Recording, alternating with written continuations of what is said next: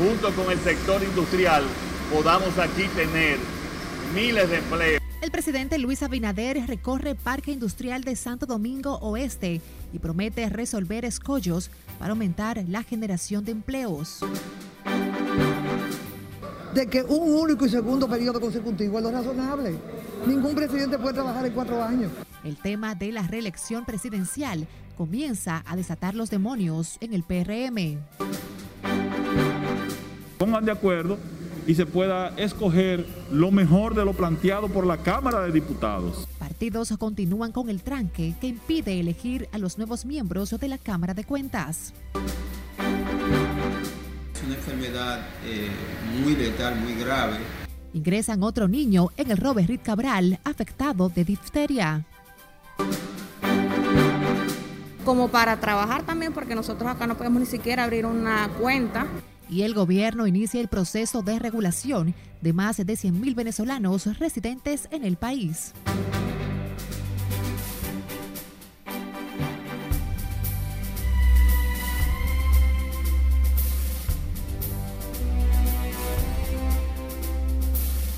Muy buenas tardes y feliz inicio de semana. Gracias por acompañarnos en la primera emisión de Noticias RNN. Soy Graciela Acevedo. Gracias por acompañarnos. Iniciamos esta emisión con el presidente Luis Abinader, quien comenzó la semana visitando el Parque Industrial de Santo Domingo Oeste, donde supervisó los avances y los problemas que enfrentan los inversionistas que allí se han instalado. Los empresarios explicaron al mandatario la situación que atraviesa el sector a consecuencia de la pandemia del coronavirus. Nuestra compañera Lauri Lamar nos amplía en directo. Buenas tardes, Lauri. Adelante. Gracias, buenas tardes. Impulsando su lema de creación de empleos y el apoyo a la industria nacional, el mandatario recorrió hoy las instalaciones de este parque industrial junto a funcionarios y empresarios. Que teníamos años eh, desde construcción, desde el año 2001 que se eh, planificó. Según el jefe de Estado, la intención es motivar a la inversión en el sector para alcanzar la meta de unos 30 mil empleos para esta zona. Para ver de qué manera podemos incrementar y llegar hasta esa suma ya en unos años, con la ayuda del gobierno y con la colaboración también del sector industrial. El presidente Abinader también explicó que el gobierno trabaja para facilitar los títulos de propiedad donde se levantaron las naves de este parque industrial. Imagínense que todavía una gran parte de los títulos todavía no tiene los títulos, eh, que algunos están en el Congreso.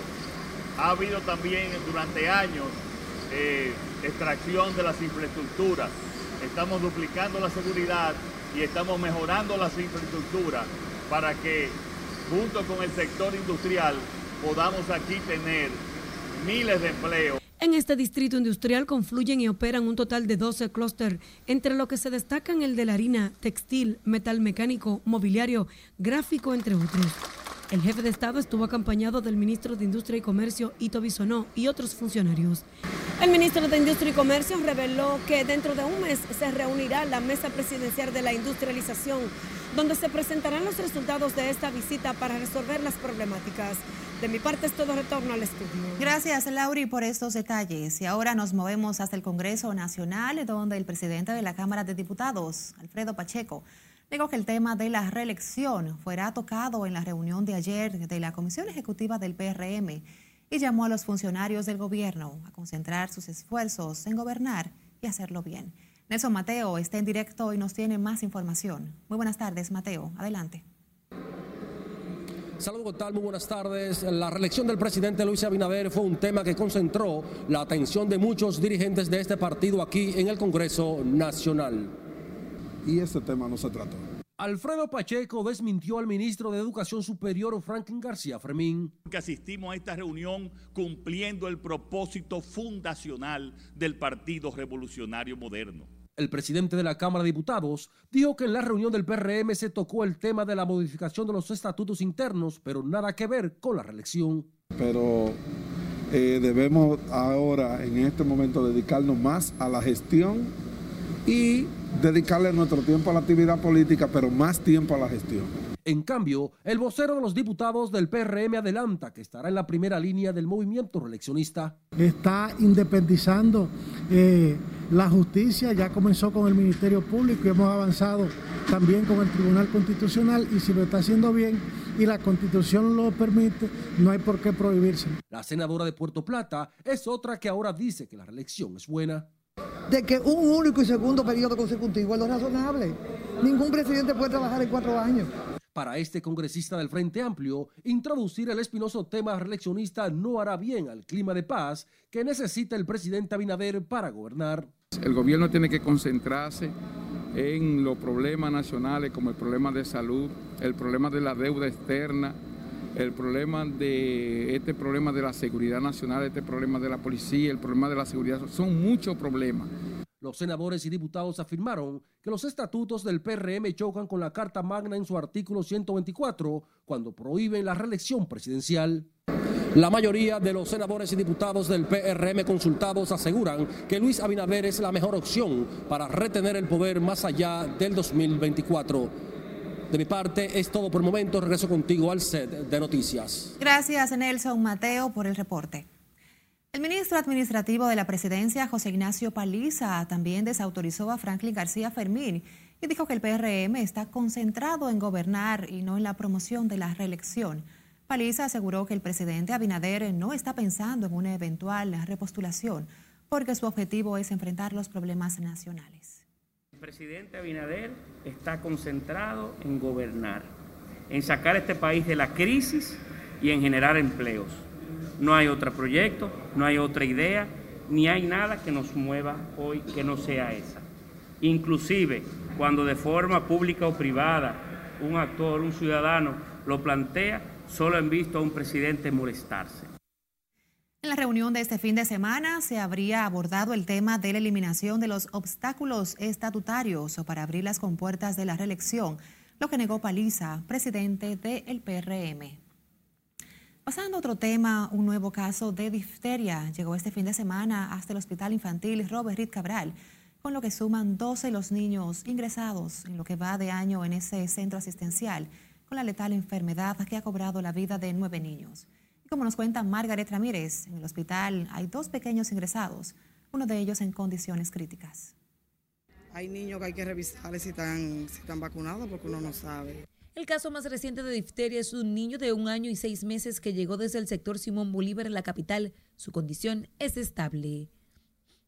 No es la misma suerte que corre otro pequeño de 11, procedente de Yamasá, que se mantiene en condiciones críticas por fallas cardíacas que le ha provocado la bacteria.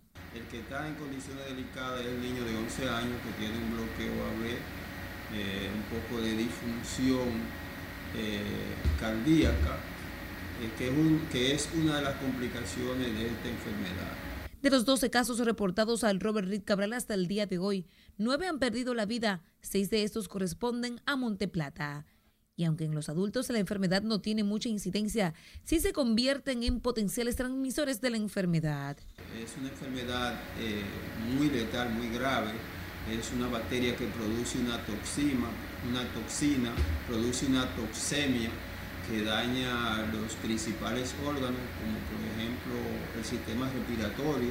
Mientras crece la preocupación entre los padres, en los centros de vacunación se mantiene la afluencia para ponerse al día con la inmunización de sus hijos. Nosotros venimos realmente por el tema de que le tocan sus vacunas a ellos.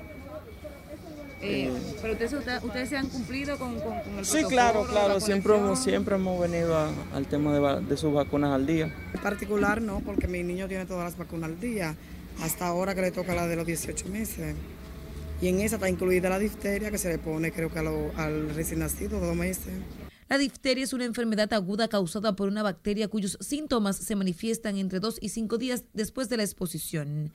Además de Monteplata, también se han registrado casos en Bauruco, Baní, San Cristóbal y la provincia de Santo Domingo. Margaret Ramírez, RNN. Hablemos ahora del coronavirus. En las últimas 24 horas se registraron 324 casos de COVID-19 en el país, pero de acuerdo al boletín del Ministerio de Salud, en las últimas semanas la positividad sigue en aumento hasta el 10.11%. La ocupación de las unidades de cuidados intensivos continúa también en aumento y a la fecha el 32% se encuentra en uso y de acuerdo a salud pública, mientras los fallecidos fueron cuatro en el territorio nacional, sumando un total de 3.392 decesos a causa, de, a causa del COVID-19 desde que inició la pandemia. A propósito, los centros de vacunación están en proceso de finalizar la aplicación de la segunda dosis contra el COVID, mientras se espera la llegada de un nuevo lote para aumentar la cobertura de la campaña de inmunización. Si le dice aquí no, tiene la historia. Con muy buenas instrucciones antes, durante y después del proceso. La afluencia de personas que acuden a los centros de vacunación seguía en descenso este lunes. Los vacunados son personas envejecientes, profesores que se integran a la docencia semipresencial, personal de salud, policías y militares. Porque la gente hay que motivarla a que investigue antes de asumir este proceso, pero que si lo piensan y sus investigaciones le hacen sentido, que acudan a vacunarse porque es una manera de prevenir eh, este tipo de enfermedad. Bien, bien, a mí no me dio, la otra no me dio nada pero yo no sé ahora. Los vacunados deben mantener un protocolo que incluye el no consumo de alcohol por tres días. Se toman dos acetaminofén y descansan. Nada de trabajo forzado en el día de hoy y cero alcohol en las próximas horas. Los centros de inoculación están a la espera de la llegada de más vacunas para reiniciar la aplicación de la primera dosis. Eh, tan pronto ya tengamos autorización de salud pública y educación, pues comenzaremos a hacer la vacunación de primera dosis de las otras etapas. La vicepresidenta de la República anunció que próximamente llegará al país un nuevo lote de vacunas COVID. Si la dice aquí, no RNN. El ministro de Salud Pública, Daniel Rivera, resaltó la eficacia de las vacunas chinas que se están utilizando en el país contra el coronavirus. La declaración del funcionario guarda relación con versiones que le atribuyen al director del Centro de Control y Prevención de Enfermedades de China, Gao Fu, una baja eficacia de las vacunas. Según el ministro de Salud, la vacuna Sinovac que se usa en el país supera el umbral del 50% en la aplicación en la primera dosis y 90% en la segunda. Dijo el doctor Daniel Reyes que la única posibilidad de problemas con esas vacunas es si no se completa el esquema de vacunación. El ministro de Salud Pública descarta que se vaya a detener el proceso de inmunización en el país con las dos vacunas chinas. Otro tema, el Instituto Nacional de Protección de los Derechos del Consumidor amenazó hoy con intervenir y sancionar de manera drástica aquellos negocios sorprendidos vendiendo ron adulterado en un esfuerzo por frenar la ola de intoxicación mortal con esa bebida. Nuestra compañera Siledis Aquino desde Proconsumidor nos pone al tanto. Buenas tardes, Siledis. Conectamos contigo. Buenas tardes, así es. Entre las medidas drásticas que tomará Proconsumidor con quienes venden bebidas adulteradas será el cierre definitivo del negocio y la judicialización de los responsables. Para nosotros de manera definitiva erradicar este tema de la comercialización de la bebida alcohólica. En el operativo de Proconsumidor para ubicar los comercios que vendan alcohol adulterados están colmados supermercados y almacenes. A los propietarios de comercio que están haciendo uso de esa práctica abusiva y criminal, que de acuerdo a lo que establece nuestra normativa, nosotros le vamos a aplicar las sanciones más drásticas que existe en nuestra legislación. El Instituto de Protección de los Derechos del Consumidor ya ha identificado 200 negocios en la capital, Santiago, San Cristóbal y San Pedro. El negocio que nosotros encontremos con bebida alcohólica adulterada y lo cerremos, definitivamente usted no lo va a ver de nuevo abierto. Pues nosotros tenemos que darle respuesta a la sociedad dominicana. De inmediato los dueños de establecimientos comerciales reaccionaron. Que tomar una medida drástica en cuanto a toda esa bebida que están saliendo falsificada. Y hay que empezar, ustedes saben, por, por los almacenes que le venden a uno, porque uno simplemente se suple de los almacenes. Eso está muy bien, que nosotros, en este caso, como puede ver, todo lo que tenemos es de empresas reconocidas y de verdad que eso no lo aceptamos aquí. Este año suma más de 45 las muertes de personas por consumo de alcohol adulterado. El año pasado superan las 230. Por el momento son los detalles que yo les tengo. Ahora retorno con ustedes al set noticias. agradecemos el reporte, Siledis, desde Pro Consumidor. A propósito de este tema, Salud Pública ha calificado la bebida denominada Capicúa como una tercera fuente vinculada con los casos de intoxicación y muertes de personas por la ingesta de bebidas alcohólicas adulteradas con metanol. Señala que ese ron es el responsable de las intoxicaciones en las provincias Santiago y entre otras, sobre todo en los municipios Licey al Medio y Villa González. Basado en informaciones recabadas, el ministerio indica que el denominado ron Capicúa fue adquirido en colmados de estas localidades de la provincia Santiago de los Caballeros, por lo que advierte a la población a que evite tomarlo. Esta otra presentación de alcohol adulterado está asociado a las intoxicaciones y posterior muerte de varias personas. Se identificó tras un levantamiento de técnicos del Sistema Nacional de Vigilancia Epidemiológica, autoridades policiales y judiciales. Los senadores del Partido Reformista y la Fuerza del Pueblo continúan atrincherados para presionar a los oficialistas del PRM a negociar la selección de los nuevos integrantes de la Cámara de Cuentas. En cambio, el PLD se opone a que la nueva Cámara de Cuentas sea el producto de lo que califica como acuerdos de aposento. Nelson Mateo con los detalles. Ninguna fuerza política tiene esa mayoría para definirlo. El Senado de la República tiene esta semana como plazo fatal para evaluar y escoger los nuevos titulares de la Cámara de Cuentas. Es necesario establecer un consenso porque por eso lo hace el constituyente, precisamente para que las fuerzas políticas se pongan de acuerdo y se pueda escoger lo mejor de lo planteado por la Cámara de Diputados. El vocero reformista en la Cámara Alta, Ramón Rogelio Genao, asegura que sin consenso no apoyarán la propuesta del PRM. Eh, se requiere una mayoría especial, que hay que construirla, son 22 votos que no lo tiene el PRM solo, y a veces el oficialismo eh, se olvida de que, eh, que, hay que transar, consensuar y buscar los, los puntos intermedios en función de la mayoría que exige la Constitución. En el PLD argumentan que el tranque lo tiene la fuerza del pueblo para presionar una negociación.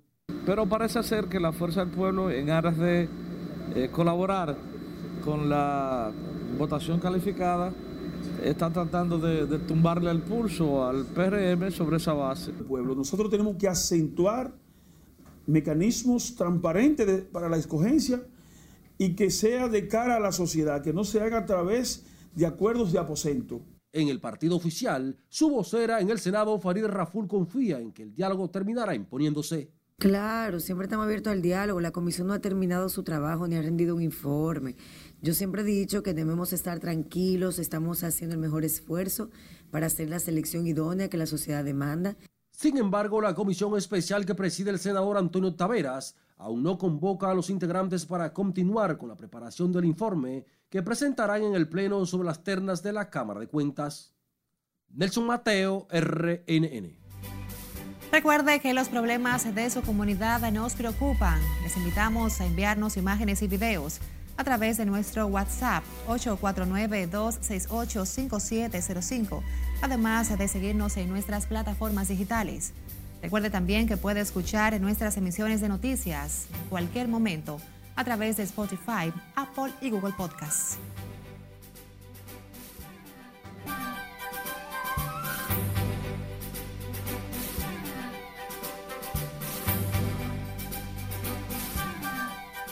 Derechista Guillermo Lazo, quien se convirtió anoche en el nuevo presidente de Ecuador, gobernará un país dividido y seriamente lastimado por la crisis sanitaria y económica que desató la pandemia del COVID.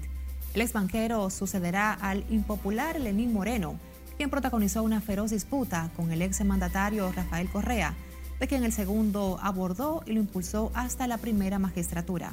Nuestro compañero Cristian Peralta nos amplía en las internacionales.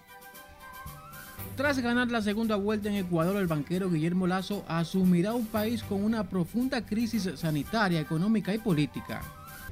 El representante del correísmo Andrés Arauz aceptó su derrota haciendo un llamado a la reconciliación en Ecuador. El triunfo de Lazo rompe el giro a la izquierda en Latinoamérica experimentado en Argentina y Bolivia, país en el que también se celebró el fin de semana la segunda vuelta de los comicios en cuatro departamentos con la que se cierra un complicado y largo proceso electoral. Tal y como se había previsto, los peruanos deberán presentarse a un segundo balotaje luego de que los candidatos a la presidencia Pedro Castillo, Keiko Fujimori y Hernando de Soto fueran los más votados en las elecciones del domingo. Una persona murió y otra resultó herida en un tiroteo ocurrido cerca del hospital Henry Dunant en París, en tanto que el sospechoso escapó de la escena en una motocicleta. En torno al caso, la policía abrió una investigación e intenta localizar al sospechoso.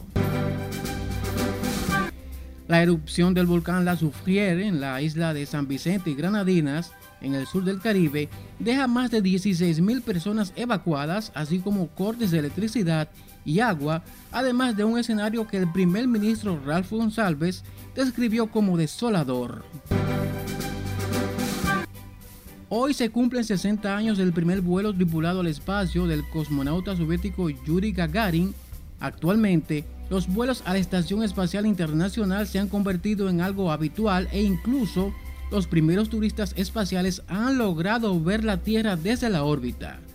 Sin embargo, aquel 12 de abril de 1961, la hazaña de Gagarin parecía una fantasía hecha realidad. El evento marcó una nueva era en la historia de la humanidad y convirtió el espacio en un campo de una estrecha cooperación internacional. En las internacionales, Cristian Peralta, Noticias RNN. Volvemos al país con la Dirección General de Migración. Inició hoy el proceso de regularización del estatus para más de 100.000 ciudadanos venezolanos que residen de manera ilegal en territorio dominicano. José Tomás Paulino con la historia. Importante es ¿por porque necesito ir a Venezuela con la garantía de que yo pueda volver a ingresar al país. Liz reside hace años en la República Dominicana. Está optimista con el inicio del plan para extender el permiso de permanencia a millares de conciudadanos en territorio nacional. Pues muy importante para nosotros, tanto como para trabajar también, porque nosotros acá no podemos ni siquiera abrir una cuenta bancaria, por eso porque no tenemos cédula, porque estamos eh, irregulares, bueno, pueden aplicar al plan de normalización 110 mil venezolanos. La aplicación es totalmente digital a través de una plataforma diseñada con esos fines, pero existen cinco oficinas en Santiago, Santo Domingo, Puerto Plata, Punta Cana y La Romana para quienes necesiten información de manera presencial. Le exhortamos a todos los venezolanos que estén en el país, que tengan un estatus ilegal, que se acerquen a migración, que entren a la página nuestra. Este es el primer paso es un paso digital, no tiene ni que venir a, de nosotros, sino entrar a la página, buscar los requisitos, llenar un formulario y subir los documentos que le solicitamos a través de la página. Enrique García, director general de Migración, supervisó de manera personal el inicio del proceso dispuesto por el presidente de la República, Luis Abinader, atendiendo a reclamos de la comunidad venezolana residente en República Dominicana. Es nuestro interés en que la mayor cantidad de ellos se pueda normalizar en el país y que puedan hacer una vida normal, trabajar, poder pagar TCS, abrir cuenta bancaria y ser ente productivo en otro país. Para aplicar es necesario presentar pasaporte, registro de nacimiento y otros documentos de identidad y pagar 6.500 pesos los impuestos de permanencia del último año. Esto le, le va a permitir para los que decidan también regresar a su país, pagar una tasa única un costo módico y regresar, y al que desee entonces eh, continuar con el proceso, entonces eh, eh, se sigue dirigiéndose para luego el Ministerio de Relaciones Exteriores y una vez con nosotros de nuevo. Al concluir el proceso completo, los ciudadanos venezolanos acogidos al plan de normalización recibirán un carnet de permanencia con un año de validez con opción a renovación. José Tomás Paulino, RNN. A la intemperie permanecen más de una docena de familias afectadas por un incendio que destruyó todos sus ajuares. Y como nos cuenta nuestra compañera Margaret Ramírez, entre los damnificados figuran unos 20 niños que vivían con sus padres en la estrecha cuartería devorada por las llamas en el populoso sector capitaleño. Buenas tardes, Margaret. Conectamos contigo. Gracias, así es. Muy buenas tardes. Estas familias que lo perdieron todo viven en la incertidumbre de no saber qué pasará al caer la tarde. Yo me siento muy, muy triste porque lo que pasó aquí fue algo funesto buscan entre los escombros lo que en medio de sus necesidades podría serle de utilidad. No sabemos, ni sabemos qué vamos a comer ni nada. Dios lo sabe, yo no me he desayunado, Dios lo sabe, Dios sabe. Y así están muchos niños en cuero, sin saber dónde van a dormir. El hecho de tener de uno dormir con sus hijos, uno puede, yo creo que echar para adelante, porque así empezar desde cero está, está difícil.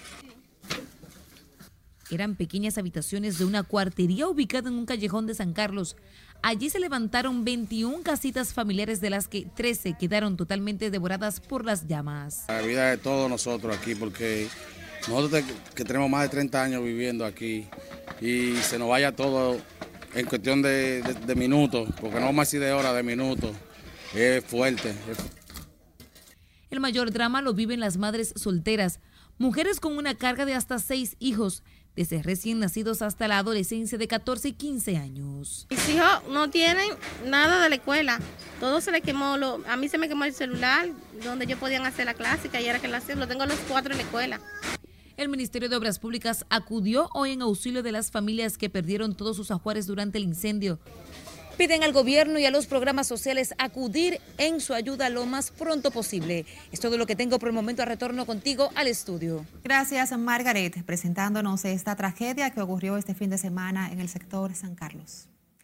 Ahora vamos al juicio del caso de Brecht porque la defensa de los seis imputados se integró en un bloque para impedir la incorporación de las delaciones premiadas de los ejecutivos de la empresa brasileña.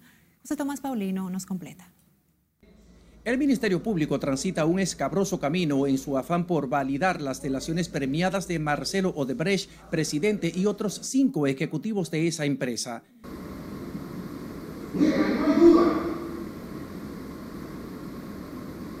Cuando el 69 grado de la Constitución señala la nulidad de toda prueba obtenida con violación a la ley son la principal arma del Ministerio Público para aprobar su acusación contra Andrés Bautista, Tommy Galán, Roberto Rodríguez, Víctor Díaz Rúa, Ángel Rondón y Conrado Pitaluga. Sus defensas técnicas insisten en la imposibilidad de acogerlas, alegando que fueron tomadas de manera irregular. Se tratan de documentos apócrifos donde las defensas técnicas no tuvieron oportunidad de contradecir dichos delatores y aparte de todo, el artículo 312 del Código Procesal Penal establece claramente cuáles son las excepciones a la oralidad para incorporar documentos, pruebas documentales y las delaciones no se encuentran dentro de estas excepciones. Insisten en que la validación de esas delaciones premiadas está proscrita por la Constitución, el Código Procesal Dominicano, entre otros aspectos porque no satisfacen los principios de utilidad, legalidad y contradictoriedad en juicio. Con la delación esta tarde de la defensa de Conrado Pitaluga, las juezas Esmirna Giselle Méndez, Tania Yunes y Giselle Naranjo estarán en condición de decidir la suerte de las delaciones premiadas como parte del inventario probatorio del Ministerio Público en el caso Odebrecht. José Tomás Paulino, RNN. Sin tiempo para más, nos despedimos. Agradecemos el que nos regalen su tiempo. Buenas tardes.